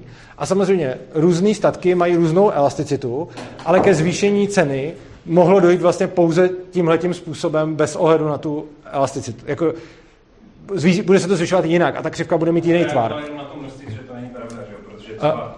Eh, potraviny, eh, když prostě ty mají úplně jinou elasticitu než... Eh, jo, ale, ale já jsem o elasticitě nemluvil a navíc i u těch potravin to bude... Ne, ale obecně, jakože, že když se zvýší ceny, se zvýší poptávka, to neplatí u potravin. Já jsem, ale já jsem to neřekl. Já jsem neřekl, že když se zvýší, ne, já jsem neřekl, že když se, ne, já jsem neřekl, že když se zvýší cena, zvýší se poptávka. Já jsem řekl, že když se zvýší, já jsem to řekl, já jsem to řekl naopak. Ne, já jsem řekl něco, co tomu mohlo být podobné. Já jsem řekl, že když se zvýší poptávka, tak se zvýší cena při stejné nabídce to při stejné nabídce jsem tam asi nedodal, protože jsem chtěl zkracovat tu přednášku a zrovna tady u toho jsem říkal, že bych o tom mohl mluvit dlouho, ale chtěl jsem to udělat jako letem světem. Ale to, co tvrdím, je, že když máte stejnou nabídku a zvýší se poptávka, tak se zvedne cena. Já bych, já bych chtěl tady jedno vás podpořím, tady mluvíme pořád o příčině, ale jste říkal, podstatné je problém školství. Já jenom potvrdím, že například, eh, já jsem ze Slovenska, tak je trošku jiný školství, mm-hmm. v těch 80. mě. Já jsem tady bojoval ze školu, když moje děti měli jiný postup uh, k řešení a měli špatnou známku, protože nepoužili postup. A já jsem se pohádal, nechci ve školní rád víc, s učiteli, že chceli postup. A pak je tady Hajnova metoda v češtině? Hajnýho metoda. Hajnýho, no, Hajnýho. Co podstatně taky učiteli nechtěli, protože ta říkal, jo. že je jedno, jaký mají postup, ale jaký mají výsledek. Jo, jako... Jo, je, je, to jo. ale že se máme zaměřit na to školství, ano. aby změny školství eh, nebude žádná změna, protože my tady jsme všichni... Já si to myslím taky. Ano. ten systém, ne, ano. ten systém nás naučil. Já si to myslím vlastně taky a proto se tomu zabývám už dlouho a právě působím ve škole, kde ty děti eh, k ničemu nenutíme, nic po nich nechceme, ani je neznámkujeme a oni si tam fungují sami a přicházejí si ke vzdělávání svojí vlastní cestou. Jak což jsou připraveny na přijímačky na střední? Jo, Skvěle. Jo, jakože já mám osmiletýho syna, jo? Právě. Má dobrou výchovu ve škole, vidí se paní Aha. učitelce, mají volnost, jo. ale prostě ty co? Jo, jako prostě jak je v té volné škole, připravíte potom na ty přijímačky, kdy oni půjdou na tu střední a kde zase budou... Oni se připravují sami, oni se připravují sami. Zvládnou a, potom ty a testy? Zvládnou. Uh, vlastně všechny děti, které, jako za prvý je dobrý, když to... No to půjdou, že já chci. No ale to, tohle... Tohle, tohle je třeba přesně to, to, tohle je třeba přesně to, proč si uh, vybíráme ty děti do té školy podle rodičů. Takže... Ano, přesně tak. A to není jako nic osobního, jen, jenom, ano, ale prostě jde o to, že jim necháváme, aby si fakt vybrali, jestli třeba chtějí na střední nebo ne. S chodou okolností na tu střední všichni šli a dostali se, ale ale kdyby někdo řekl nechci, tak ho v tom podpoříme. Já bych taky své dítě nenutila, kdyby nechtěl, nebo kdyby prostě Ale zase, jakoby, když mají tu volnou výchovu, tak uh, přece každé dítě není chytré. Ne, to, já tomu prostě... ale nerad říkám volná výchova, protože pod tím se schovává něco úplně jiného. Uh, Nemluvím jenom o té škole. Ne, i, ono je to obojí, ale já bych ani neřekl jako volná škola, ani volná výchova, protože pod tím se často schovává to, že to dítě uh, skáče rodičovi po hlavě a uh, prostě jako nerespektuje ničí hranice, což není ten na ten případ. Náš případ je, že si každý hlídá svoje vlastní hranice, ale nenutíme toho druhého k tomu, aby dělal něco, co nechce. Takže každý to dítě necháváme, aby se samo našlo, ale tak, aby ne, jako neskákalo po hlavě nikomu jinému, ale to, jestli bude na střední, to, jak si bude žít svůj život, to, jak se bude vzdělávat, to necháváme na něm a necháváme na nich i to, jestli prostě budou chodit do hodin nebo nebudou. Máme tam lekce, které vypisujeme, jsou dobrovolný a nemusí chodit. Uh, spousta z nich chodí, protože prostě se jim chce tam chodit a ono, jako, těžko se to předává takhle v krátkém čase, ale přijde mi, že ten, jako, to gro toho bych vystihl asi takhle. Uh, my s tím, jaký máme zkušenosti s klasickými školama, si myslíme, že hraní počítačové hry nebo fotbalu je zábava a učit se dějepis nebo zeměpis nebo matematiku je ten oprus. Uh, a myslíme si, že to je tak prostě, že to je tak dáno, protože jsme na to tak byli zvyklí. Ale to, co se ukazuje, je, že nic není do základu zábava a oprus, ale že oprus je to, k čemu to dítě nutíme. Což znamená, že my sami jsme v těch dětech zabili tu ochotu dělat to tím, že jsme jim řekli, musíš. Když si to představíte na sobě, tak prostě já třeba miluju svoji práci, miluju tady přednášet, a kdyby mi někdo řekl, že tady budu muset přednášet a takhle mi to naplánoval do rozvrhu, tak mi to bude taky štvát. A s těma dětma, a s těma, cože? Já jsem si to sám vybral, já jsem mohl říct jo nebo ne, podle toho. Nemusel, mohl bych to odložit. Ale, ale prostě jde o to, že v momentě, kdy to dítě nemá, není nuceno, jakože běž teď dělat matematiku, běž teď dělat češtinu, když tam tohle prostě neexistuje, vůbec to do jeho života nepřijde, tak to dítě neví, že hrát Minecraft je zábava a učit se matematiku je ten oprus. Pro něj je zábava to, co zrovna poznává, což je někdy matematika a někdy Minecraft. A vlastně v momentě, kdy ty děti začneme nutit, tak v nich zabijeme tu vnitřní, vnitřní motivaci a v momentě, kdy je nenutíme, tak oni si k tomu docházejí sami svým tempem, každý jinak prostě. Není to tak, že by se všichni učili všechno furt a měli ty jako rovnoměrné znalosti. On je prostě chvíli ho zabývá tohle, tak se tím jako hodně zabývá, pak ho začne zabývat něco jiného. Tak se, ale prostě ty děti poznávají svět tak, jak chtějí sami, a ne tak, jak jim určuje někdo zvenku. A to je vlastně ten hlavní rozdíl. A je to hodně těžko představitelný pro lidi, kteří to nezažili, ale, ale zároveň, když tam potom v tom jste, tak je, jako je to jedna z nejkrásnějších věcí, jaký jsem poznal. A je to fakt, že to funguje a že když vidím, jaký to má hlavně potom jako vedlejší efekty, jako tak i bych řekl, jako, a to, jak já miluju učení a vzdělávání se, ale říkám jako kašlat na vzdělávání, když vidím, jaký to jiný efekty zachová na jejich sebevědomí, na jejich sebehodnotě, na tom, jakým způsobem umí říkat ne, jakým způsobem se umí za sebe postavit, tak v momentě, kdy ty děti začneme už prostě od malička k něčemu nutit a začneme jim jako ukazovat, že jich ne, není důležitý, tak v tu chvíli je vlastně lámeme a když, je, když jim dáme tu svobodu, tak k tomu zlomení vlastně nedojde. Je hodně dotazů, už jsme se tady... Já, já jsem spíš chtěl dát někomu jinému. Vy jste řekl, že ta organizace by posoudila, kde je ta čára, kdy teda eh, se něco přešlápne. Kdo by určil tu čáru? Ta čára neexistuje, že jo? A vy jste to řekl, vy jste řekl, jako, že Já jsem řekl, že ta organizace by... se na to podívala, jestli, jestli... No jasně, ta organizace by, by určila, co už půjde k soudu třeba a co k tomu a soudu nepůjde. Kdo? No ta organizace to udělá podle toho, jak ona, eh, jako, jak ona předpokládá, že by to bylo dobrý a když to bude dělat špatně, tak potom ty soudy budou rozhodovat tak, že ta organizace je mimo a ty lidi přestanou platit a začnou platit nějaký jiný, že jo? Tak to je úplně A proč by to mělo být cestný? A proč by to mělo být mimo místo? Kde je ta čára? Řekněte mi tu čáru. A teď ona neexistuje. Já vám říkám už... A vy jste řekl, že oni by posoudili, když by... Oni to posoudí podle svého, ano, oni si posoudí podle svého, co jim připadá přes čáru. A když jim to bude připadat přes čáru, tak to dají k soudu. Je to podobné, jako ostatně děláme to všichni pořád, jo, prostě... Uh, já když tady se budu chovat nějak nevhodně, tak vy všichni si každý z vás posoudíte, jestli to moje chování je pro vás přes čáru nebo není.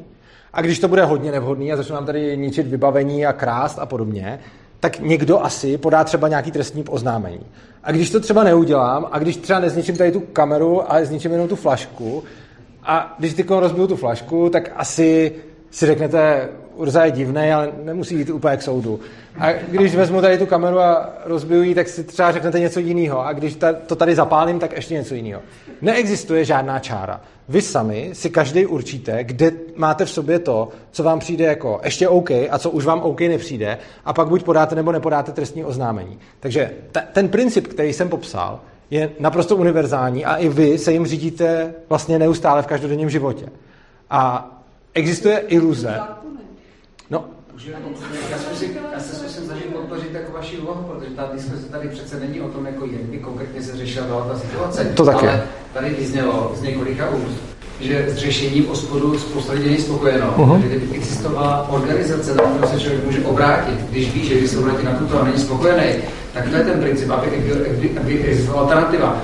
My máme úplně stejnou ve srovnání s tím, co řešíte vy jako menší zkušenost, ale řešíme mini, mini záležitost, kde jediný, na koho se můžeme obrátit v oblasti jakoby nevhodného chování jednoho žáka ve třídě, je ospod. Pět let to zametá pod koberec a my nemáme alternativu to říct s někým mm-hmm.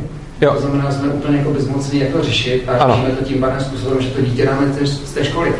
A pochopil jsem diskuse o tom, kdyby existovala alternativa, která by uměla řešit tyto věci ke spokojenosti, a byla by umožněna, tak lidi by se obraceli na tuto Přesně tak. která by to umí řešit. Je celý, jo. Nastavení konkrétních ano. v konkrétních Přesně tak.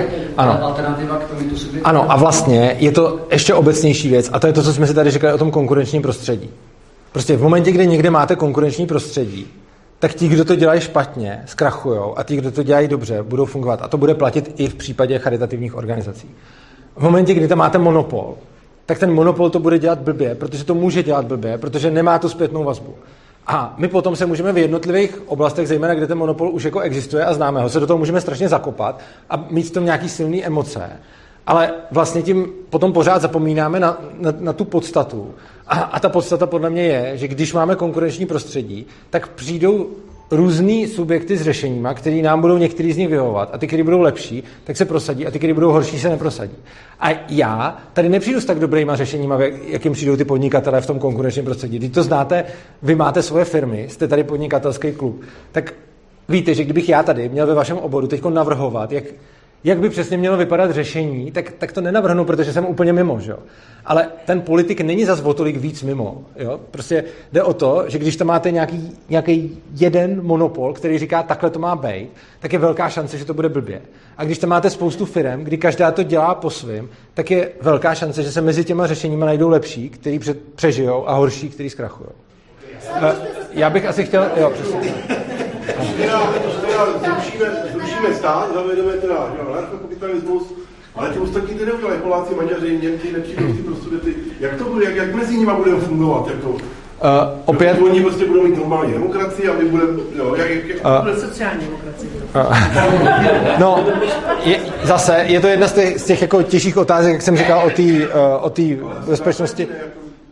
Jo, jo, jenom říkám, to, co jsem chtěl jako první říct, je, mám o tom přednášku, kde o tom mluvím dvě hodiny. Když vám to řeknu jako ve zkratce zjednodušeně, tak ten stát jako takovej, ten celek, který tady máme, může zůstat dál existovat, jenom začít fungovat na dobrovolné bázi a tím pádem by měl pouze tu agendu, kterou jsou lidi ochotní zaplatit, která by byla zřejmě výrazně menší, než má teď. A tenhle ten celek by potom mohl třeba uzavírat nějaký zahraniční dohody, teda takový, který si je schopný eh, jako vymoct v tom vnitřním prostředí. A to, že nemáte stát, neznamená, že nemáte třeba armádu. Eh, my jsme zvyklí, že stát poskytuje nějaké služby, nemocnice, školy, armádu, soudy a podobně. A to, o čem mluvím já, není my tyhle služby nepotřebujeme, pojďme zahodit stát a celý to zapálit. To, o čem mluvím já, je, i tyhle ty služby, o kterých nejsme na to zvyklí, jdou poskytovat v konkurenčním a nikoli v monopolním prostředí. Což znamená, že tyhle ty služby, které máme, by nadále nějakým způsobem fungovaly a zase jaký konkrétně způsob to je, na to by se muselo přijít tržně, to zase já nevím, jak jsem to tady, jak jsem to tady říkal. Ale to, co tvrdím, je, že to konkurenční prostředí funguje líp než to monopolní. No to asi jo, ale jako nedovedu si představit, a, takhle, jako, jako jak jsem, jak jsem říkal, to, jo, jako když... Že můžou vzniknout jako paralelní skupiny, jo, dva podstáty, které se budou jako sloup. Teoreticky by, teoreticky by mohli. Ono on rozpadne, to je tak, jak Jugoslávie rozpadla. Mohla by se rozpadnout jako Jugoslávie, ale mohla by se rozpadnout jako Jugoslávie a mohla by to... V Pardubicích budou tři skupiny v rámci... Tohle, tohle je vlastně, tohle je vlastně extrémně nepravděpodobný, protože by to znamenalo obrovský transakční náklady. Čili je, jako nechci říct, že by se ten stát nemohl rozpadnout na víc nějakých celků. Ale je, neříkám, že by se ten stát nemohl rozpadnout na víc různých celků, ale je extrémně nepravděpodobný, aby jich bylo tak moc, jak říkáte, protože to nedává ekonomický smysl. Ono, spousta těch... Já mluvím o něčem jiným. Jo. Jako jestli, jo, jako, si představíte, že volební model, takže jo, v každém městě volí někdo Babiše, někdo a tak dále. A a takhle by se to fragmentovalo, takže by byly ty skupiny různě jakoby ano, propojeny. Ale ekonomicky by nedávalo smysl. Ano, ale jít hodit hlas do urny nestojí v podstatě nic, zejména když mi jedno, co tam házím, a když tam hodím to, eh, kdo mi dal koblihu, eh, tak to nestojí v podstatě nic. Udělat nějakou vlastní organizaci stojí hodně. Což znamená, že a zase udělat politickou stranu je výrazně snažší, než udělat nějakou organizaci jako ve volném trhu. Což znamená, že z čistě ekonomického pohledu nedává smysl ta úvaha, kdy řeknu, teď se u voleb fragmentují názory, tak se stejně budou fragmentovat tržně, protože ta cena za tu fragmentaci na tom trhu bude výrazně vyšší v tomhle případě, než u těch voleb. Takže ano, je možný, že by se ten stát rozpadl na nějaký třeba menší celky, ale přijde mi extrémně nepravděpodobný, že by byly jako tři v Pardubicích a deset v Praze a tak dále. Ne, já jsem to myslel jinak, jako, že prostě, jo, jako, že to byly skupiny, dejme tomu jako názoru, že by no, si vytvořili svoje ministerstvo ano. zdravotnictví nebo si... Ale oni by nepotřebovali žádné ministerstvo. Vy, jako, ne, když by se, jako... jo, ale kdyby se také díval právě na to, kdy, když se třeba podíváte na, tu, na ty potraviny, jo, před rokem 89, byly centrálně řízení. Obchody, produkce, všechno to bylo centrálně řízení. A teď ta úvaha, kdybyste žil tehdy a neviděl byste západ, jo? Kdybyste, kdyby bylo fakt jenom tady a teď byste tady byl a věděl byste to, co vidíte a neviděl byste, jak to funguje na západě, tak to, co byste si mohl říct, je taky, jako, bude nějaký ministerstvo zemědělství, který řekne, kolik má být v Praze supermarketů? Jako nebude, oni tam prostě budou vznikat. A vzniknou tam v takovém počtu, který lidi potřebují. A obecně všechny ty věci vznikají v počtu, v jakém to dává smysl, protože jinak je to ekonomicky neefektivní a dochází k těm krachům. Takže ne v každém, eh, jako, ne v každém odvětví máte stejně velké firmy, protože v některých odvětvích se vám eh, vyplatí ty úspory z rozsahu výrazně víc, v některém obě, odvětví se vy, jako jsou ty úspory z rozsahu menší, takže je tam pak těch subjektů jako více. A neexistuje žádný správný počet subjektů, prostě on se vždycky určí právě podle té ekonomické efektivity. A tohle bude přesně to, co bude podléhat úplně stejným tržním zákonům, což znamená, těch skupin nebude moc být jako nějaký obrovský množství, protože to nebude úplně dávat smysl. Stejně jako když se podíváte třeba na já nevím, sociální sítě, tak je to tržní případ, který si nějak konkurují, ale prostě nebudete mít jako milion sociálních sítí na světě. A když se podíváte, kolik máte na světě pekařství, tak těch bude milion prostě. Nebo já nevím, teď jsem to, si to vymyslel. A prostě, jo, že každý, každý ten obor je specifický. A tohle vlastně taky. Tak poslední dva dotazy. Jo, tam se vlastně, dobře. Jo, to je pravda, tady byl dlouho. Já jsem si... No, Jo. Já si chci ujasnit ten základní princip, jenom, který možná úplně na začátku ty přednášky nebyl explicitně řečený. Eh, znamená to, že anarchokapitalismus směřuje k takovému uspořádání, ve kterém přerozdělování příjmů státem, nebo ve kterém je nulový procento přerozdělovaných příjmů. Násilného přerozdělování. Ty lidi můžou dobrovolně, jako počítá se s dobrovolnou solidaritou a dobrovolným přerozdělováním, ale nepočítá se s násilným přerozdělováním s výjimkou třeba krádeží. Ale není tam žádný institucionalizovaný eh, přerozdělování příjmů. Takže přerozdělujete tak, že buď třeba dáváte peníze na charitu, nebo třeba někoho živíte, nebo jste třeba mecenáš, anebo někoho okradete. To všechno jsou nějaký způsoby přerozdělování. Ale... Uh, ne, ne, jo, ne, nebo to někomu zaplatíte dobrovolně, přesně za, za nějakou službu. Ale to přerozdělování, jak známe, tedy že se udělá jako nějaký edární rozpočet, do kterého všichni musí zaplatit, teď se to tam dá na hromadu a teď se tam eh, rokuje o tom, kam se ten rozpočet rozhází, tak tohle ne. To je, to je nula. Stát jako takový neexistuje, protože ten je financovaný právě z těch Ano, přesně tak. Či, jo, přesně tak. Ale mohl by. Uh, když se část kdyby se, ano, kdyby se část, jo, přesně tak, ano. Kdyby se část lidí dohodla, že to tak chtějí, tak to tak budou mít, ale budou to mít jenom jako pro sebe. Takže a určitě budou, a jak jsem to tam říkal vlastně, kdyby ten stát nebyl monopolista, ale byl tržní hráč, tak je to vlastně firma. Takže může někdo přijít a říct, že já vám budu zajišťovat, jako když mi budete platit měsíčně nějaký peníze, tak já vám zajistím prostě zdravotnictví a policii a tohle. A taková firma tam existovat může. Ale je to vlastně firma a není to stát, protože je placená dobrovolně. Je to takhle dostatečná odpověď? Dobře. Ale pořád pro nás utopicky. Uh, já nepředpokládám, že by se nepředpokládám, že by něco takového, že bychom se toho mohli dožít, ale jsou dvě věci. Spousta uh, změn, které byly v historii, jako třeba, já nevím, zrušení otrokářství a podobně, nebo, tak se toho taky, přesně tak, tak se toho taky nedožili ty lidi v tu chvíli, ale tím, že to vlastně dělali a mluvili o tom, tak se toho dožili třeba nějaký jako pozdější, čili je to nějaká vývojová fáze. Ostatně, když se podíváme jako na to, jak jsme tady fungovali za faraonů, kdy jsme si mysleli, že ty naše vládci jsou vlastně naši bohové, potom ve středověku, kdy jsme si mysleli, že eh, ty naše vládci jsou jako zboží vůle, a teď v demokracii, kdy ty vládci jsou teda volený, tak je to jako další takovýhle vývojový stupeň, do kterého se můžeme někdy dostat. Asi ne hned, ale, do, ale druhá dobrá věc na tom je, že i ten postup k tomu, podle mě, dělá lepší společnost. Jakože čím víc lidí bude přesvědčeno o tom, že je na nich, aby si jako převzali zodpovědnost za svůj život a ne na nějakým státu, tak tím líp tady podle mě bude. Takže i, ta, i ta cesta k tomu je podle mě něco, co už je samo o sobě hodnotný, s tím, že samozřejmě nepředpokládám, že bych třeba něco takového zažil, ale umím si představit, jako že za x generací třeba někdo jo. Jenom by měl být název, jiný. Uh, tohle, to, se řeší často a já mám důvody, proč mám, proč, proč mám tenhle, ten, tenhle ten název, ale to asi už jsme chtěli chvíli ke konci. Tak... Liberální kapitalismus. Tam, tam byla paní, jo, nebo, jo, aha. Já se chci zeptat, podle mě, podle mě ten, to není kompatibilní s demokracií.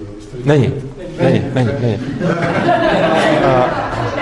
Druhá věc, druhá věc, já když jsem dělal chvíli historii, tak mě se zdá, že nejvíc tu byli ti přistěhovalci, kteří šli do Ameriky v tom 14. století, ale není to to řešení, jako, jako že se zbalejí ty lidi, kteří mají tuhle ideu, že by se líbí.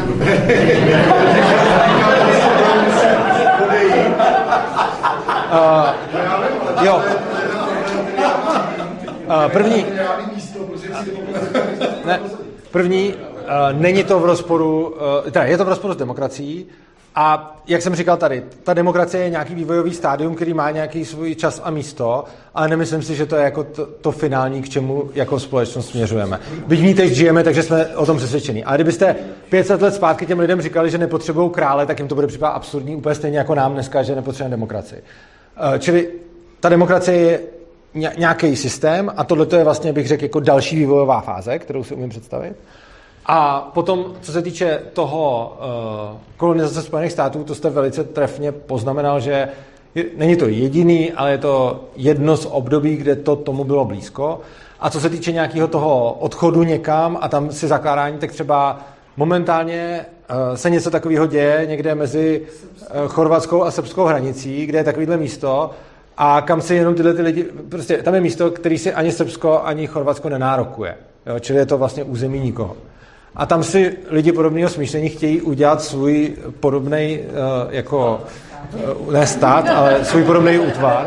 A to co, to, co je největší starostí Chorvatska, je jim tam posílat policajty, zatýkat je a bořit jim to tam. Takže, uh, a oni podle mě jako i možná vědí proč. Prostě v momentě, kdy je to něco jiného, co není to, co známe, tak jsou k tomu velice nepřátelský. Takže i když někteří lidi tohoto smýšlení udělají to, že řeknou dobře, nás to tady štve, tak my jdeme a uděláme si to jinde jiný, tak ty státy okolo jsou z toho dost nervózní, eh, že se to tam děje, třeba i proto, že by najednou vzniknul nějaký další daňový ráj. A pak se můžeme dostat k tomu, že vlastně často se řeší, že problémy jsou daňový ráj, ale já si myslím, že ty problémy jsou ty daňový pekla a že vlastně, kdybychom nebyli daňovým peklem, tak nám nemusí vadit daňový ráje. Takže jo. To, to, to stejně skončilo, jakoby ti předěláci skončili ve státě, že? Jako, Ještě? Že si, že si nadefinovali postupem ten stát, jako jo, který z mého pohledu zapříčinil to, že za prvý hráli, ta Amerika se stala hegemonem, jako jo, a je nějakým vzorem, který přitahuje ty lidi do, do teď. Jako jo. Nemyslím si, že... A nemyslím, si, nemyslím si, že ten stát způsobil tu jejich ekonomickou prosperitu ten ji spíš brzdil. A... Nevím, ale si to udělali na schvál, že by je tam ti no. utloukli by angličani, francouzi, jo, že oni sformovali ten stát na obranu těch svých no, zájmů. Sformovali stát, na, sformovali stát na ochranu svých zájmů, ale už otcové zakladatelé se byli vědomi toho, co by ten stát mohl udělat, takže napsali ústavu, která tomu měla předcházet a současníci, jejich potomci si s tou ústavou vytírají zadek. Takže když se teď podíváme na tom, co dělá jako teď momentálně americký soudní systém s americkou ústavou, tak je to úplně ujetý.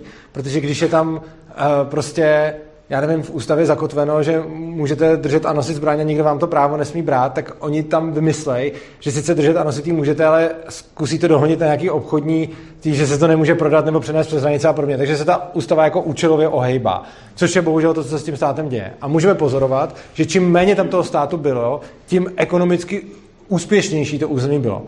A to můžeme pozorovat všude možně, třeba i v současné Skandinávii, že prostě máte nějaký, nějakou kapitalistickou oblast historicky, která si tolik peněz vydělá tím kapitalismem, až potom mají dost peněz na to, aby si tam zavedli socialismus a tím vlastně začínají jako být méně prosperující. A v té Americe to samé. Jakože ta Amerika byla nejvíc prosperující, když tam ten stát v podstatě nebyl. A čím víc tam toho státu je, tak tím víc si brzdí tu prosperitu. Tak ještě Eliška, ale pak už opravdu poslední dole. Já jsem jenom chtěla říct, že jako, mě se ta myšlenka líbí. A myslím si, že je to v celku jednoduché, že to je právě o omezení možnosti volby. Protože třeba s tím zdravotnictvím máme teda v úzokách nucené veřejné zdravotnictví, ale máme samozřejmě i to soukromé, ale když jsme si na začátku mohli vybrat, jestli budu platit nebo nebudu, tak je to jenom o té první zkušenosti, co se mi víc vyplatí nebo co mi víc přináší. Takže kdyby jsme ve všech těch směrech, ať je to zdravotnictví, školství, mm-hmm. bezpečnostní složky, měli možnost větší volby, Aha. tak on by se to samo vyselektoval. Ano, přesně tak, to je to konkurenční prostředí. Takže vlastně uh, jako my i teď máme možnost soukromého zdravotnictví a nevýhoda toho je, že za prvý to soukromé zdravotnictví jako to jsou, že za první furt musím platit to státní, i když budu využívat to soukromí. A potom jsou přesně takové ty věci, jako že já když si chci koupit nějaký nadstandardní zákrok, tak mi ta pojišťovna nedá ani to, co by dala na ten standardní, že bych si doplatil ten rozdíl, ale musím si to platit celý sám. Takže tohle je jako první problém. A druhý problém je přesně jako, jako v tom, že ty současné soukromí zdravotnické e, zařízení musí fungovat přesně podle pravidel toho státu a nemůžou fungovat mimo ta pravidla. A je tam snaha ty pravidla diktovat z hora, místo toho, aby se nechali ustanovit decentralizovaně ze spoda trhem. Tak. Tak, já, já vám děkuji. že se byla splněna, že jste se obzory rozšířili. Děkuji.